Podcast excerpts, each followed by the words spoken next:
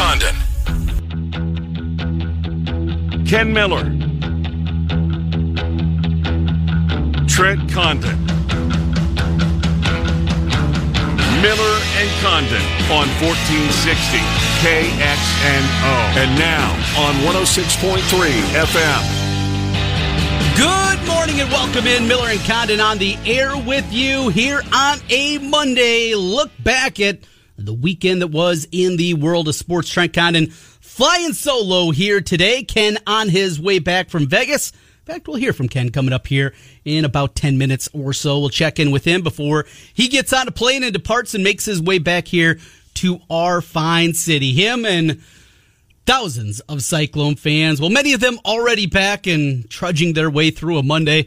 We'll try to make it a little bit better for you here over the next couple of hours and a busy show lined up for you today. As mentioned, Ken Miller will be checking in in about 10 minutes. Then we will go to the east side of the state and talk to Scott Dochterman. He is the beat writer for the Iowa Hawkeyes at The Athletic. We'll get Doc's thoughts on Iowa's 30 to 10 win over Kent State. We'll talk about that. Look forward not to Colorado State so much, but the rest of the Big Ten as a whole. You got that road trip out to Maryland before Penn State comes to town, and more and more feels like that's going to be that 11 a.m. kickoff, the big nooner, as they call it on Fox. But we will wait and see still another week until we'll get a start time of that football game. But that's in the future. We'll talk with Doc, talk about Iowa. The offensive line looked better.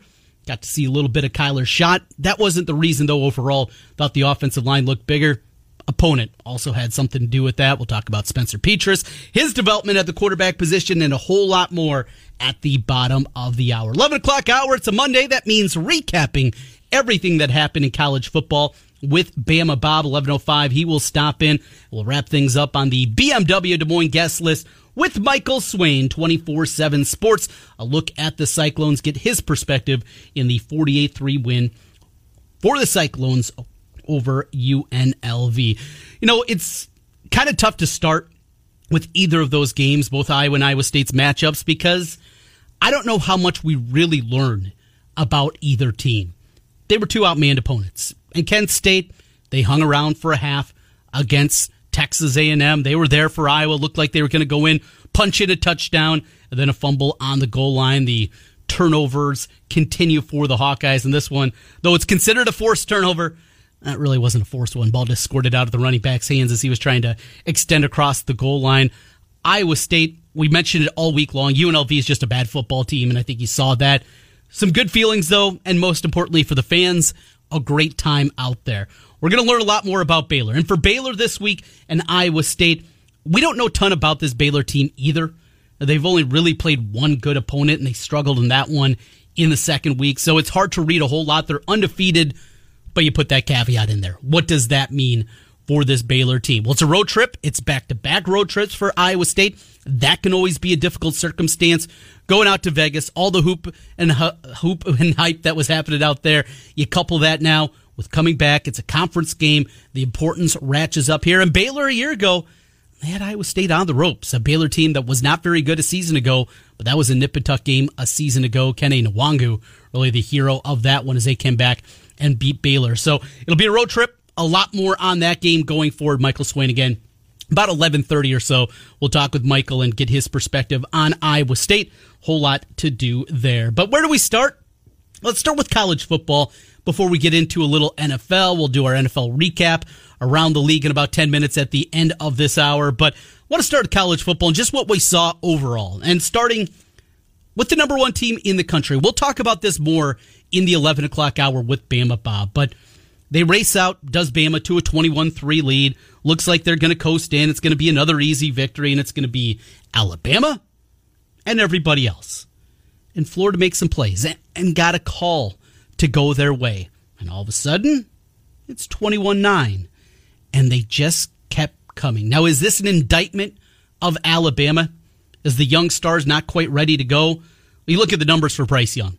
He still goes 22 of 35, 233 yards, three touchdowns, no picks. But he didn't look great. And maybe that's what we've done now to Alabama quarterbacks and just Alabama in general. Is we put them on such a high pedestal that anything short of amazing, we look down upon them. We're trying to poke holes. We're looking for anything to make this season. but there's just this glinting hope, this faint hope that this is finally going to be the college football season that we hope for. That it's not the standards. It's not Alabama and Clemson and Georgia and Ohio State and Oklahoma. You look at the Buckeyes this weekend. They look bad against a Tulsa team that at best is an okay American team. And they struggled. They struggled in that football game for them, for the talent that they have, for those wide receivers that they have, for the defense, the way they recruited. And I know they're pushing buttons and now they've made some changes with what they're doing defensively and who's making the calls there. I get all that. But this is Ohio State. To look as bad as they have, it's one thing to lose a game to a talented Oregon team. This one might be even more of an indictment to struggle the way they did against Tulsa. People thought this was going to be a bounce back. Everything was going to be right. That was not the case. Not the case at all. Got to be a lot of frustration there with the Buckeyes. Across college football, is this finally the year that we get the nuttiness? That we get Iowa State? We get an Iowa into the college football playoff. Not a nice season, not a Fiesta Bowl, not a Rose Bowl. No, nothing like that for the Cyclones or the Hawkeyes. No, a step further to break down that door, to get to the spot that we've seen Michigan State get to, to be one of the new teams in there. Ultimately, it's just one week. It's just one week, and we love to overreact. But feels like it's a possibility, and it's a fun place to be here as we make our way through the month of September. Just hoping, wishing, praying we get something different as it pertains to the college football playoff. Alabama, though, they do survive, even with all that said, in an incredible environment. And speaking of environments, Penn State, can they win the Big Ten? Sure. Can they get to the playoff themselves? Absolutely.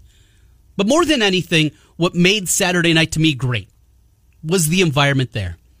After what us as football fans watched a season ago, no fans in the stands, limited fans in the stands, the weirdness, the wonkiness. And now you see that. And you see the whiteout. And you see just how important that was. And the reaction and the way the guys get. Now, Bo Nix, the throw on the fade, that's a different conversation. We'll leave that football side of things to Bama when we talk to him here in about an hour. For me, it was more about the environment, what you got to see. Environments across college football, from the swamp to state college and all through the country, college football back in a big way. And that's what makes it just, for me, the best sport out there. You don't get that, anything close to that anywhere else. Quick hit around the NFL. We'll do this later on. Bears, they get it done 20 to 17. Justin Fields era we will see. Has it officially begun? They're cruising along. It's 20 to 20 to 3. Touchdown 2010, no big deal. And then Fields makes, makes one of the ugliest throws you'll see in football. Just waiting for a crossing route to develop, waiting, waiting, pounding the football. Linebacker drops back and he threw it right to him. It's 20 to 17. They got to survive. They do. And they get their first win of the season. The Vikings, I thought they were on to the way to their first win, but it's the Vikings and its kickers. They fall by a point. They get the cover if you're on the Vikings like I was, but Viking fans, yeah, you're not waving your foam finger in the air because you covered that one. That was a winnable game, a fun game, back and forth, just craziness all over the place. Kirk Cousins, say what you will about the guy, and there's plenty to say about him. He was really good at times and moved them down the football field, gave them an opportunity to win, and then it goes back again. Vikings kickers missed the field goal. Paul Allen, we'll uh, hear that call a little bit later on. Yeah, thought it was in there, and it just wasn't. Chiefs last night, they fall. Great game last evening. The decision by John Harbaugh. I mean, he's just wagging those brass ones out there. We're going for it on fourth and one. We know if we punt the ball back, we're going to lose to Patrick Mahomes, even without any timeouts. Mahomes is going to march it right down the field. They'll kick a field goal and they'll win it. Instead, we're going to win this football game on one play. And Lamar Jackson gets it done. 36 35, the final in that one. How about the Titans? No knocking out a lot of people in their pools that you have, the survivor pools, had the Seahawks this week as bad as the Titans look, and it looked like you were going to be cruising home free before Derrick Henry got revved up in the second half. I was on Atlanta 28 25 and feeling great, and then two fourth quarter pick sixes from Matt Ryan. Ew, ugly, ugly in that one. Early games, how about the Raiders now 2 and 0? Absolutely incredible on that one. We'll get deeper into the NFL here later in the show. But Well, we got plenty of other things to get to again here on the BMW Des Moines guest list. Let's get it started.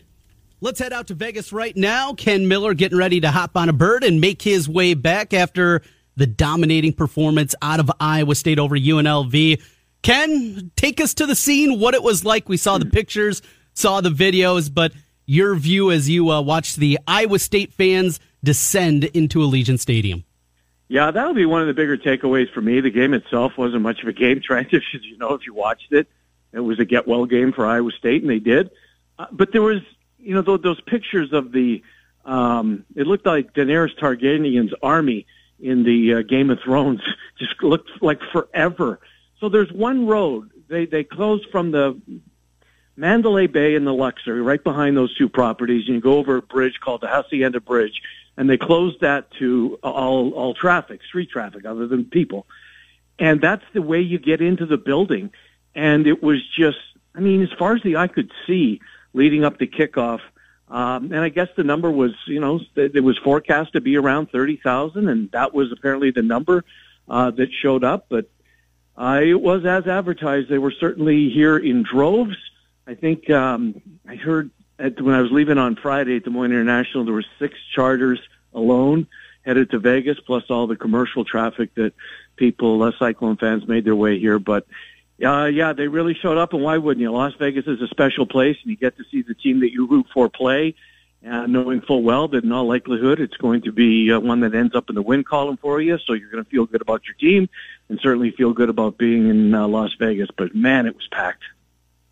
What would you say? I mean, we're hearing upwards of thirty thousand to the thirty-five thousand there.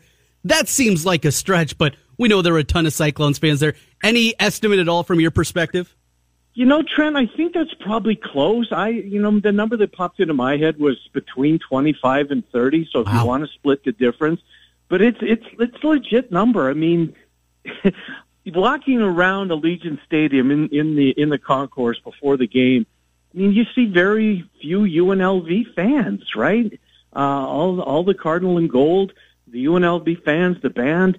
It was, I, I think UNLV's got to be very, very pleased that Iowa State was on the schedule. They've got a real money making opportunity here, Trent. Yeah. Regardless of where they end up and how this whole thing shakes out, this is a massive uh, moneymaker for UNLV because who who doesn't want to follow their team out here? Mm-hmm. Uh, it's a great opportunity, and Cyclone fans certainly took advantage. And they got Tulane down a few years, and we'll see a bunch of them down in Bourbon Street when that happens in the future. With that, uh, to the game can you read anything into it? UNLV, as we talked about last week, and really going back to the beginning of the season, they're just a bad football team. What were your takeaways? That they tried to find the uh, second wide receiver. That they clearly wanted to get Breece Hall involved more and get his numbers looking northward, uh, but build some confidence in Brock Purdy. Uh, Kolar continues to get past his injury that kept him out against UNI. Um, Xavier Hutchinson was Xavier Hutchinson. Mm-hmm. Trent, honestly, there's they have a kicker. I'll give you, you know, that that's one thing. Uh, the the long field goals that used to be, you know, Iowa State fans kind of covering their eyes, maybe opening their fingers just to to, to peek through, knowing that in most cases it's not going to work out well. I, I think Iowa State has found their their kicker. Uh, the defense is as advertised, but but again, you know, let's talk after Baylor because yeah. UNLV is not good bad football team. And you mentioned Baylor this week. Cyclones open up as a touchdown favorite. Things trickled down to six already here uh, this morning. I saw that pop up here. So, at least initially, it looks like some Bears money coming in there at home and back to back road trips for Iowa State, never easy. No, it's a good point, Trent. And uh, Baylor got well over Kansas this weekend after, you know, uh, the game was close for a while before Baylor opened up and, you know, pulled away to a convincing victory. Big 12 is going to be fun. You know, I'm, I'm not so sure that, and this is take nothing away from Nebraska, who played very well and played very physical. Uh, I, I'm just not sure that we may be on the cusp of a real chaos type of year in college football mm-hmm. because look what happened. Alabama and Florida was a hell of a football game. Ohio State has not impressed anybody. They were five to one going into Saturday to win the Natty. They're now fifteen to one. I saw this morning. Clemson. I mean, who's going to come out of the ACC? The Pac-12 is Pac-12. I guess it's Oregon. Your Fresno State is legit. Yeah. Uh, this might be the group of five team that we should keep an eye on going forward. But look, if you did power rankings in the in the Big Ten right now, would would Ohio State, dare I say, be three? Penn State, Iowa, Iowa, Penn State, whatever way you want to put those two. And the good news is we'll see that game in a couple of weeks. Michigan State's playing incredibly well. Harbaugh's team looks different this year. Uh, we didn't see Wisconsin this week because of the bye. But Trent, we may finally get to a Final Four that it's not a foregone conclusion three out of the four teams. And that's what my biggest takeaway after the weekend is. You mentioned the Big Ten East. Five of the seven teams are undefeated 3 and 0 right now. One of those five is not Ohio State. Ohio State, obviously, with the loss right. along with Indiana. Excuse me, absolutely incredible to see there. Uh, before we let you go, any NFL you want to hit on? Your Broncos' hair on fire for a while there, but they go on the road and get a road victory against the Jags. Yeah, but in back-to-back weeks, they probably bet, beat the best, the two best teams in the NFL, in the New York Giants and the Jacksonville Jaguars. Hmm. And maybe not, mm-hmm. uh, but uh, that was good. Look, it's so much fun. Circa was packed yesterday. There were a ton of cycle fans that stayed over mm-hmm. um, and, and wore their gear, and the place is just Trent, it's the mecca, as you know. This is where you want to go. There's other great sports books. Don't get me wrong, but this one's just different. The Raider fans, of course, they played in the early, the 10 o'clock window out here, and they showed up and they rooted for your team and the Cowboys. The late games were fascinating. Yeah. They really were. There were some terrific finishes.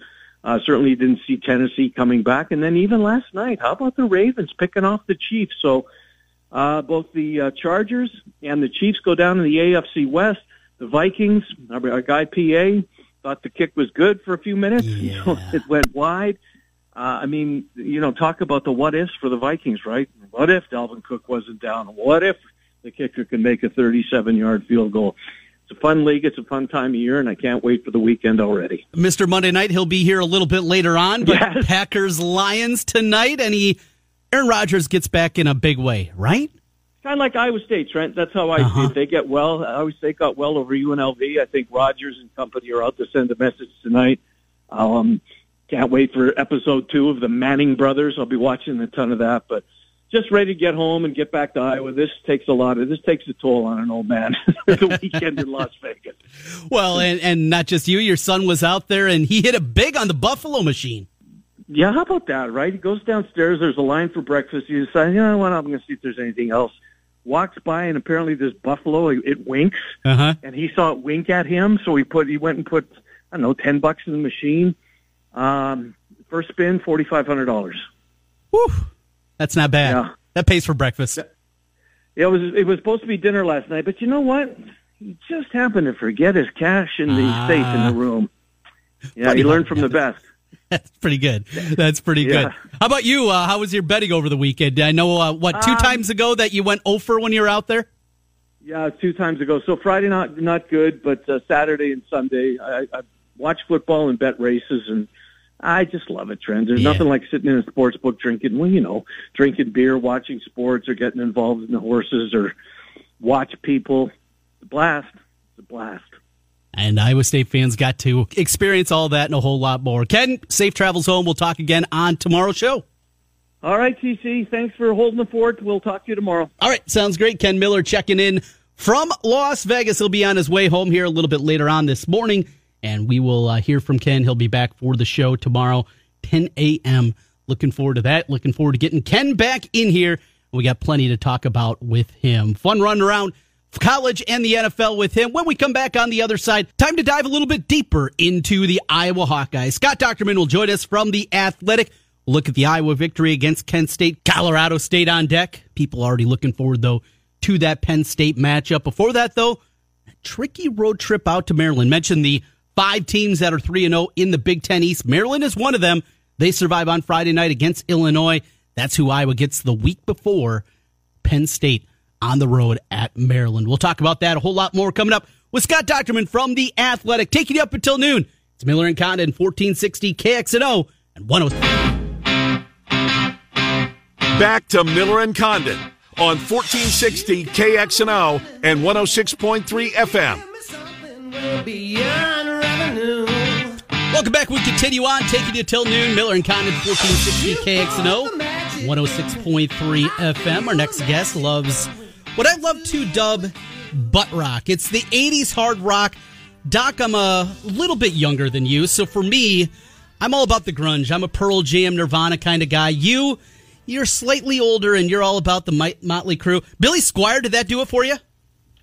No, not at all. I was horrified when I heard that song there, Trent. Um, I'm, uh, yeah, I'm, I'm a product, kind of a, a confluence of a little bit of musical background, which is I like the '80s metal, uh, but I also, uh, you know, I was a senior in high school when we had the confluence of Pearl Jam, the grunge era, mm-hmm. gangster rap, and and pop country with Garth Brooks. So I like them all. So I'm, I'm pretty versatile when it comes to my musical taste. Very eclectic group there uh, for me. Yeah, very much in the late 80s early 90s gangster rap and then into the the grunge and i for me music basically ended in 1996 i haven't exactly expanded my horizon since then yeah i think i'm there with you uh, i mean i i'm uh i'm probably into the classic rock uh dad rock as yep. sometimes it's known um, more than anybody else. But uh, you know what? I like what I like, and I don't really care what anybody else thinks. I'm right there with you. Well, Doc, uh, we like the Iowa Hawkeyes when they well play better offensively than what we saw the first couple weeks. They're three and zero, oh, nothing to poke holes in there.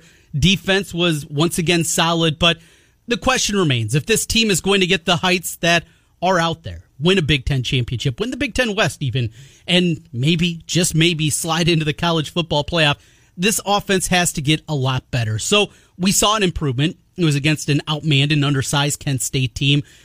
Offensively, what do you take away? It was better, but was it what you wanted to see on Saturday afternoon?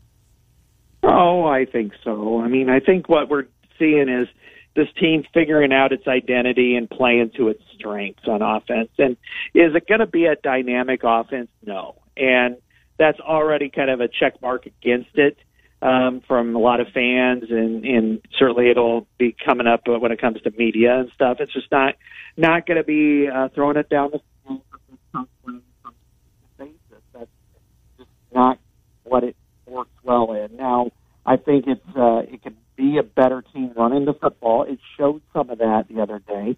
It has to. It needs to get better. It's still an experience, but I saw better chemistry, better collection of blocking which I think is going to be its primary tenet on offense. The other thing is uh, through the passing game is that it's going to be more uh, move the chain style, and uh, that's not flashy. It's not fun necessarily, but I think what we saw from you know really the the second quarter, that monster drive all the way through the end of the game. I mean, Spencer Petras was 17 to 22 on that drive. He had seven uh, out of his nine completions. Seven of them went to different receivers.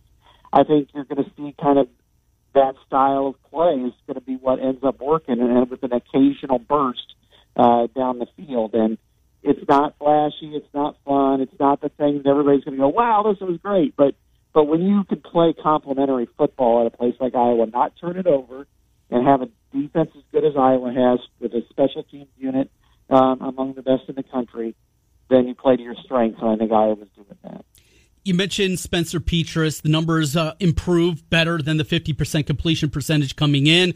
Still less some throws out there on the field. One thing was talked about a lot this summer was him mechanically improving. He went out to the Northeast. He worked with a quarterback guru out there that helped him out with some of the mechanical things.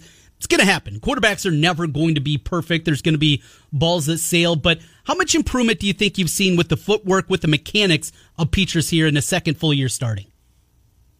I think his mechanics are better. I think his uh, his anticipation is better. I think he knows where to put the ball um, in, in better fashion. I think it's slowing down for him a little bit more. I think his uh, his pocket presence needs to be improved. He doesn't have great feet, so that's going to be a problem for him for a, in a lot of areas. Uh, but by and large, I, I think he's doing what he's supposed to do. I mean, in re- kind of reviewing all three games, uh, in particular the first two, it was look, don't do anything to mess this thing up. You're winning. Uh, and that means throw the ball away. Don't take any unnecessary risks and chances. And, and sometimes that meant for him eating the ball in, in, in non advantageous situations. Uh, this one, he was asked to do a little bit more. I think at times that uh, it showed that there's still a need to grow. Uh, but you know, there are a lot of checkdowns, which drives people crazy. I know, but it, they're effective. So I, I, I've seen some improvement with him, certainly fundamentally, and and I think uh, he has a really good football mind. It's just going to be can he overcome some of his limitations, and can he, you know, he's been able to withstand the, the pocket, and can he reach those second, third outlet receivers um, for bigger plays down the field? That's to me what the next level is for this program. Doc, last week on your mailbag over at the Athletic, you uh, put together, I thought after a great question talking about the best teams of the Ferentz era and, and ranking them. Number five, the undefeated regular season team of 2015. Number four, the 2004 Big Ten championship team that uh, tied Michigan that year, came back and were great down the stretch. 2020, last year's team at number three, 2009 at two, and your top team 2002. The what ifs that are out there. Always a fun exercise to kind of go backward and look at some of those great teams.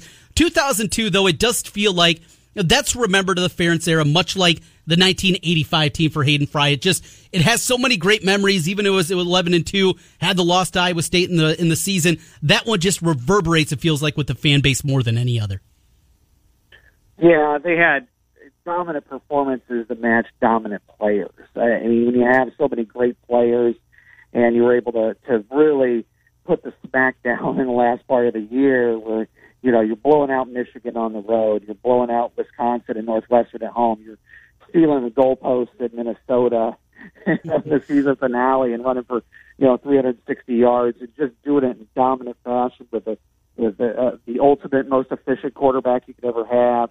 Great offensive line, good running game, uh, running backs, um, and then you know really good defenders to go along with it. it it's it's in that legendary tier, and uh, really in some ways, you know, in 2009 I put as number two you could make a case that that team had probably better overall players and, and mm-hmm. different mm-hmm. spots. Um, and certainly it won at a higher level and won the Orange Bowl, but uh, whereas the, the 02 team didn't. But I think uh, you know that 02 team was such a steamroller at the end of the year that if they would have jumped into a Big Ten championship game a week or two later, and uh, and or you know gone on to a playoff in a short period after that uh, stretch that they would have been a really tough out for anybody in the country. They were playing at a high level. And a quick story on that 0-2 team. You mentioned the goalposts. I was one of the first people on the field after that one. My buddy from high school was a walk on who I'm sure you've heard stories of from Kirk, Will Lack. Will said, Yeah, come on the field. We were sitting in the front row back behind there. We weren't planning on charging the field, but then we saw about 10,000 of our brethren go out there. So we made our way quickly to the middle there. Didn't get on the goalpost, though. yeah, so you weren't trying to take them out between no. those uh, those doors or whatever. You know, some funny story about that is Iowa did get charged for the goalpost, and um, it, it was like twenty seven hundred dollars hmm. uh, that they had to pay, and the stump of the goalpost uh, sits in the office of the Big 12 commissioner currently. Wow, that's great. Bowlesby still got that on the desk. Uh, quite the yeah. souvenir for $2,700, no doubt about it. Doc, from there, it's Colorado State this week. It's a maybe tricky road trip out to Maryland, short week, Friday night. Maryland's playing well, but of course, everybody's looking forward to the Penn State game. Starting with what everybody wants to know what time is the game going to be played? Is this an 11 a.m. kickoff? Is this the big noon kickoff that Fox will be having it on the national broadcast? That's probably the best guess of all. I mean, the people at Iowa want it to be a night game, yet it's it's up to Fox, and Fox has marketed its big noon kickoff as its primary game, and the ratings have reflected that. Mm-hmm. You know, where else in, in the past would you have seen Oregon at Ohio State be at noon, or Oklahoma, Nebraska, or this week Wisconsin, Notre Dame, and Chicago? All those games in the past would have been at war, at minimum mid afternoon, probably night games. Certainly in the case of Ohio State, Oregon. Yet this is where they want to focus. They believe that there is a real void there for a lot of fans that, to walk right out after their pregame show and right into the biggest game of the day or their biggest game of the day. And so that's why they pushed it there. Now, you know, there are some things at play. Oklahoma, Texas being one. It's on ABC, and ABC has kind of put it as a, uh, you know, in TBD, which could be it could be at 11 or it could be at 2:30.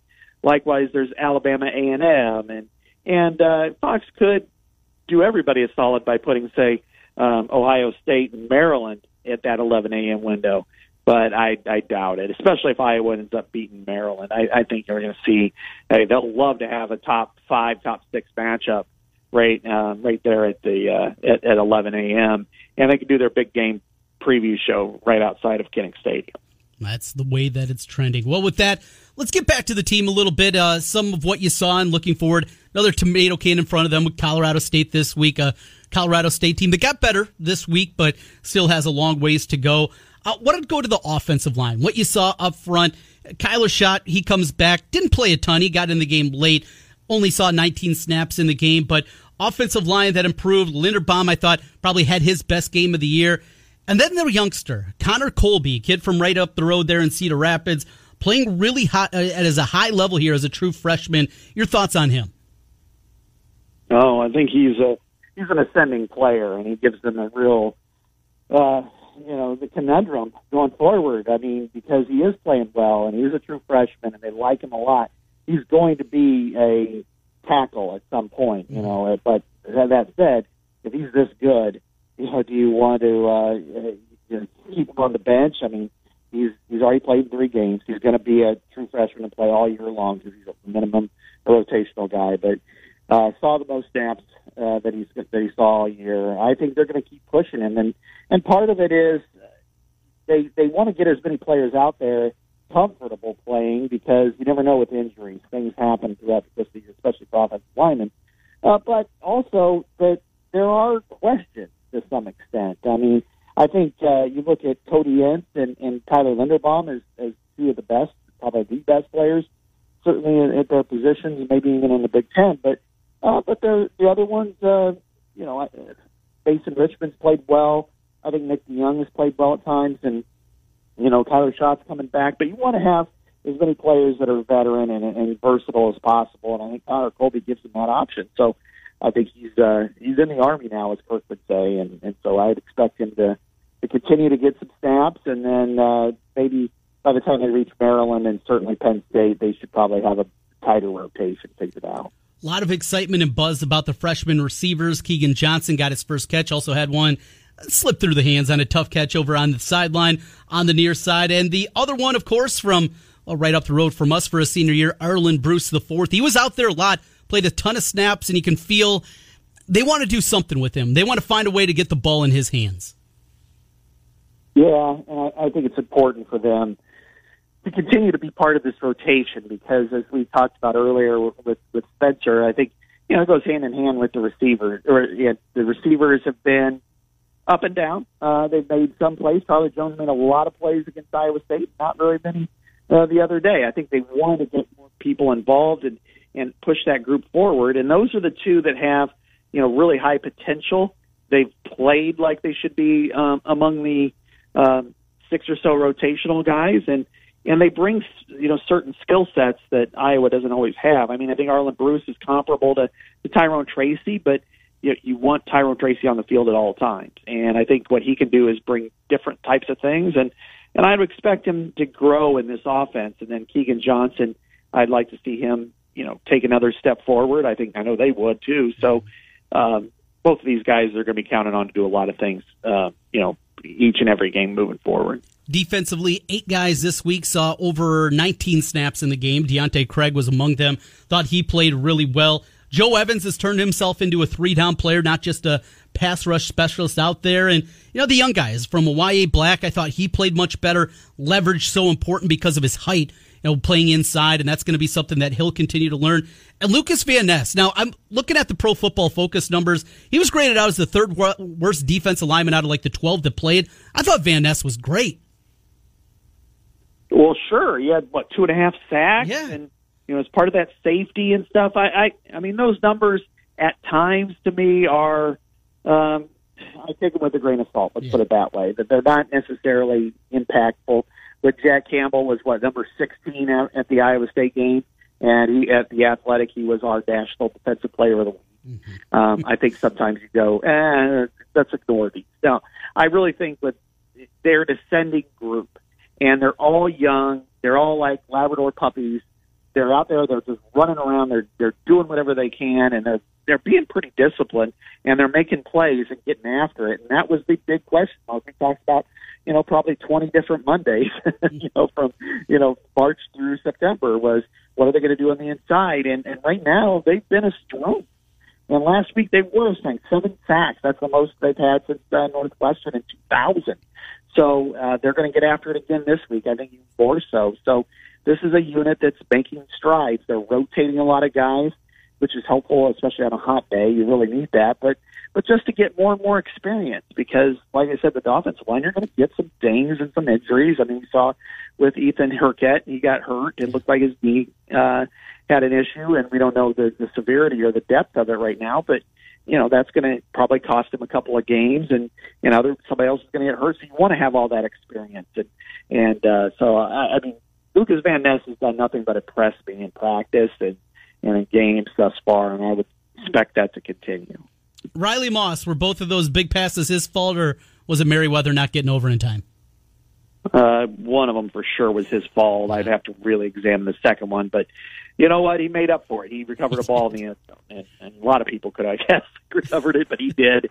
And uh, you know, one one important part about Riley though is he had a he had a really bad game a few years ago against Purdue, mm-hmm. and he gave up three touchdown passes in a game that was a two point loss, and and he could that's a sinking game for a lot of players, and and instead he kind of galvanized and went the other way. So, uh, yeah, he gave up some big plays, but he made up for it. And I would expect him to, you know, not sound like a coach, but learn and grow from it. He'll he'll be better because of it. The Big Ten East has five undefeated teams. Ohio State not among them. Only one in the West. Of course, it's the Iowa Hawkeyes here. Iowa's been so close over the last four years of breaking through, but it's been Northwestern, it's been Wisconsin that gets there.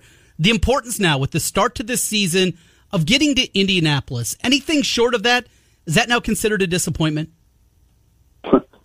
I would expect so. I mean, at this point, you're a top five team. You kind of mm-hmm. think that getting to the playoffs is in your eyesight. But, you know, it, it's a long season. We don't know what's going to happen. There could be things, circumstances that make it, that come up that just um, you know, prevent it from being an outright disappointment, more of a self pity party. But I, I do think, uh, you know, you look at what what's happened, what happened in the first week with Wisconsin losing to Penn State, with uh, Minnesota losing to Ohio State. I mean, you know, Northwestern has not played well.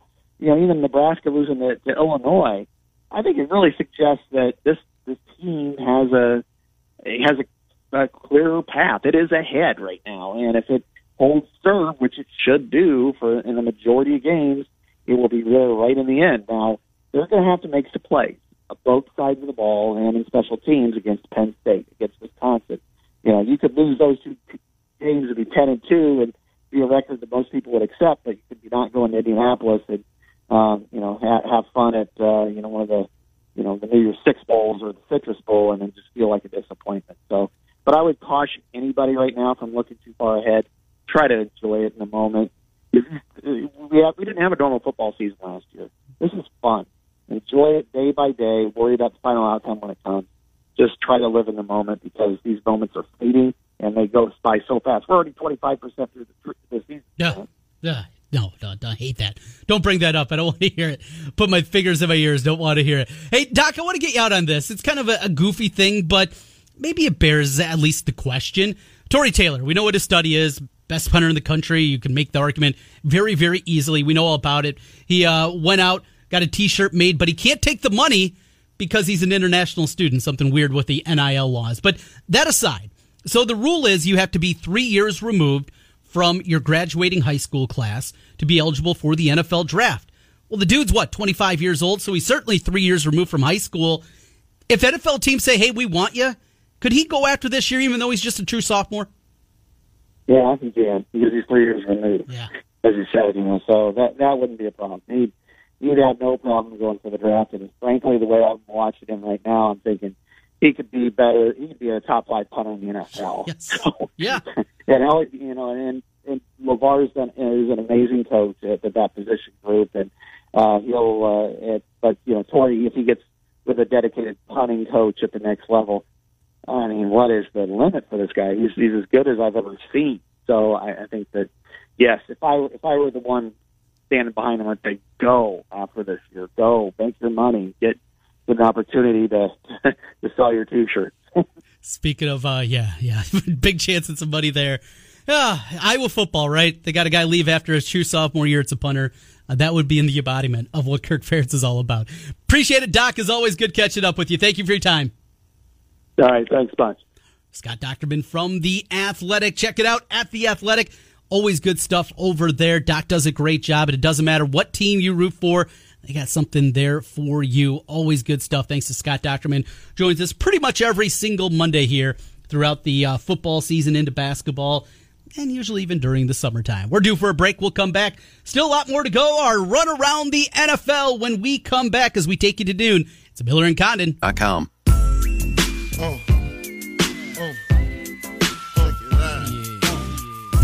On our number one. Welcome back, Trent Condon running solo here today. Ken on his way back from Las Vegas. He'll be back for tomorrow's program. Coming up in the 11 o'clock hour, a deep dive around college football with Bama Bob.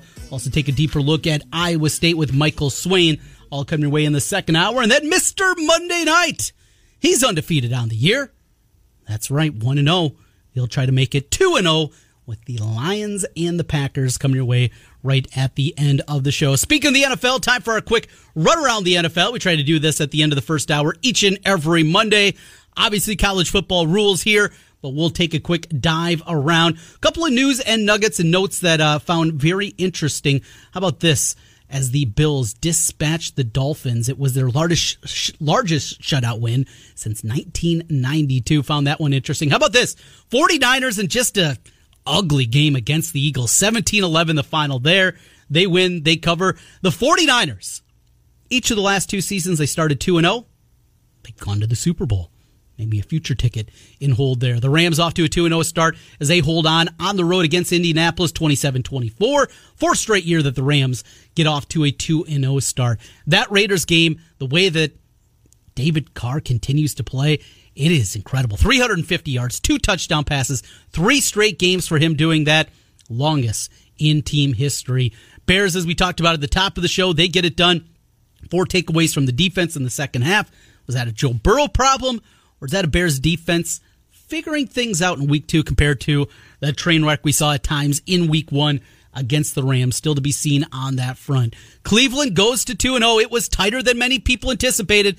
That was one of my favorites of the weekend, the Texans. That team's got a pulse there. And in the AFC South, who do you trust? Indianapolis? Eh. Tennessee, they come roaring back and get it done. Maybe. That defense is still an absolute sieve there. Could it be this a year where eight and nine gets you in in that South? Yeah, probably not going to go that far. At least have a pulse there. Browns bounce back after letting one get away in week one against the Chiefs, and they even the record at one and one. How about the Panthers? The job that Rhule's done there. Sam Darnold, 2 0 for the first time in his career, and just a thumping. Jameis Winston, I love Jameis. He looked brutal. 26 7, the final there as the Panthers go 2 2 0. Talked about the Vikings. Boy, that one, that's going to linger for a long time.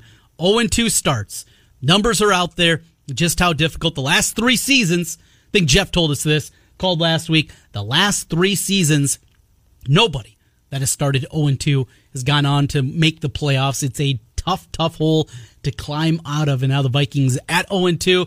Well, they can be helped out tonight with the Lions, 11 and a half the number in that one. Cowboys, I thought it wasn't a mirage what we saw that first Thursday night against Tampa Bay. That's not what it was.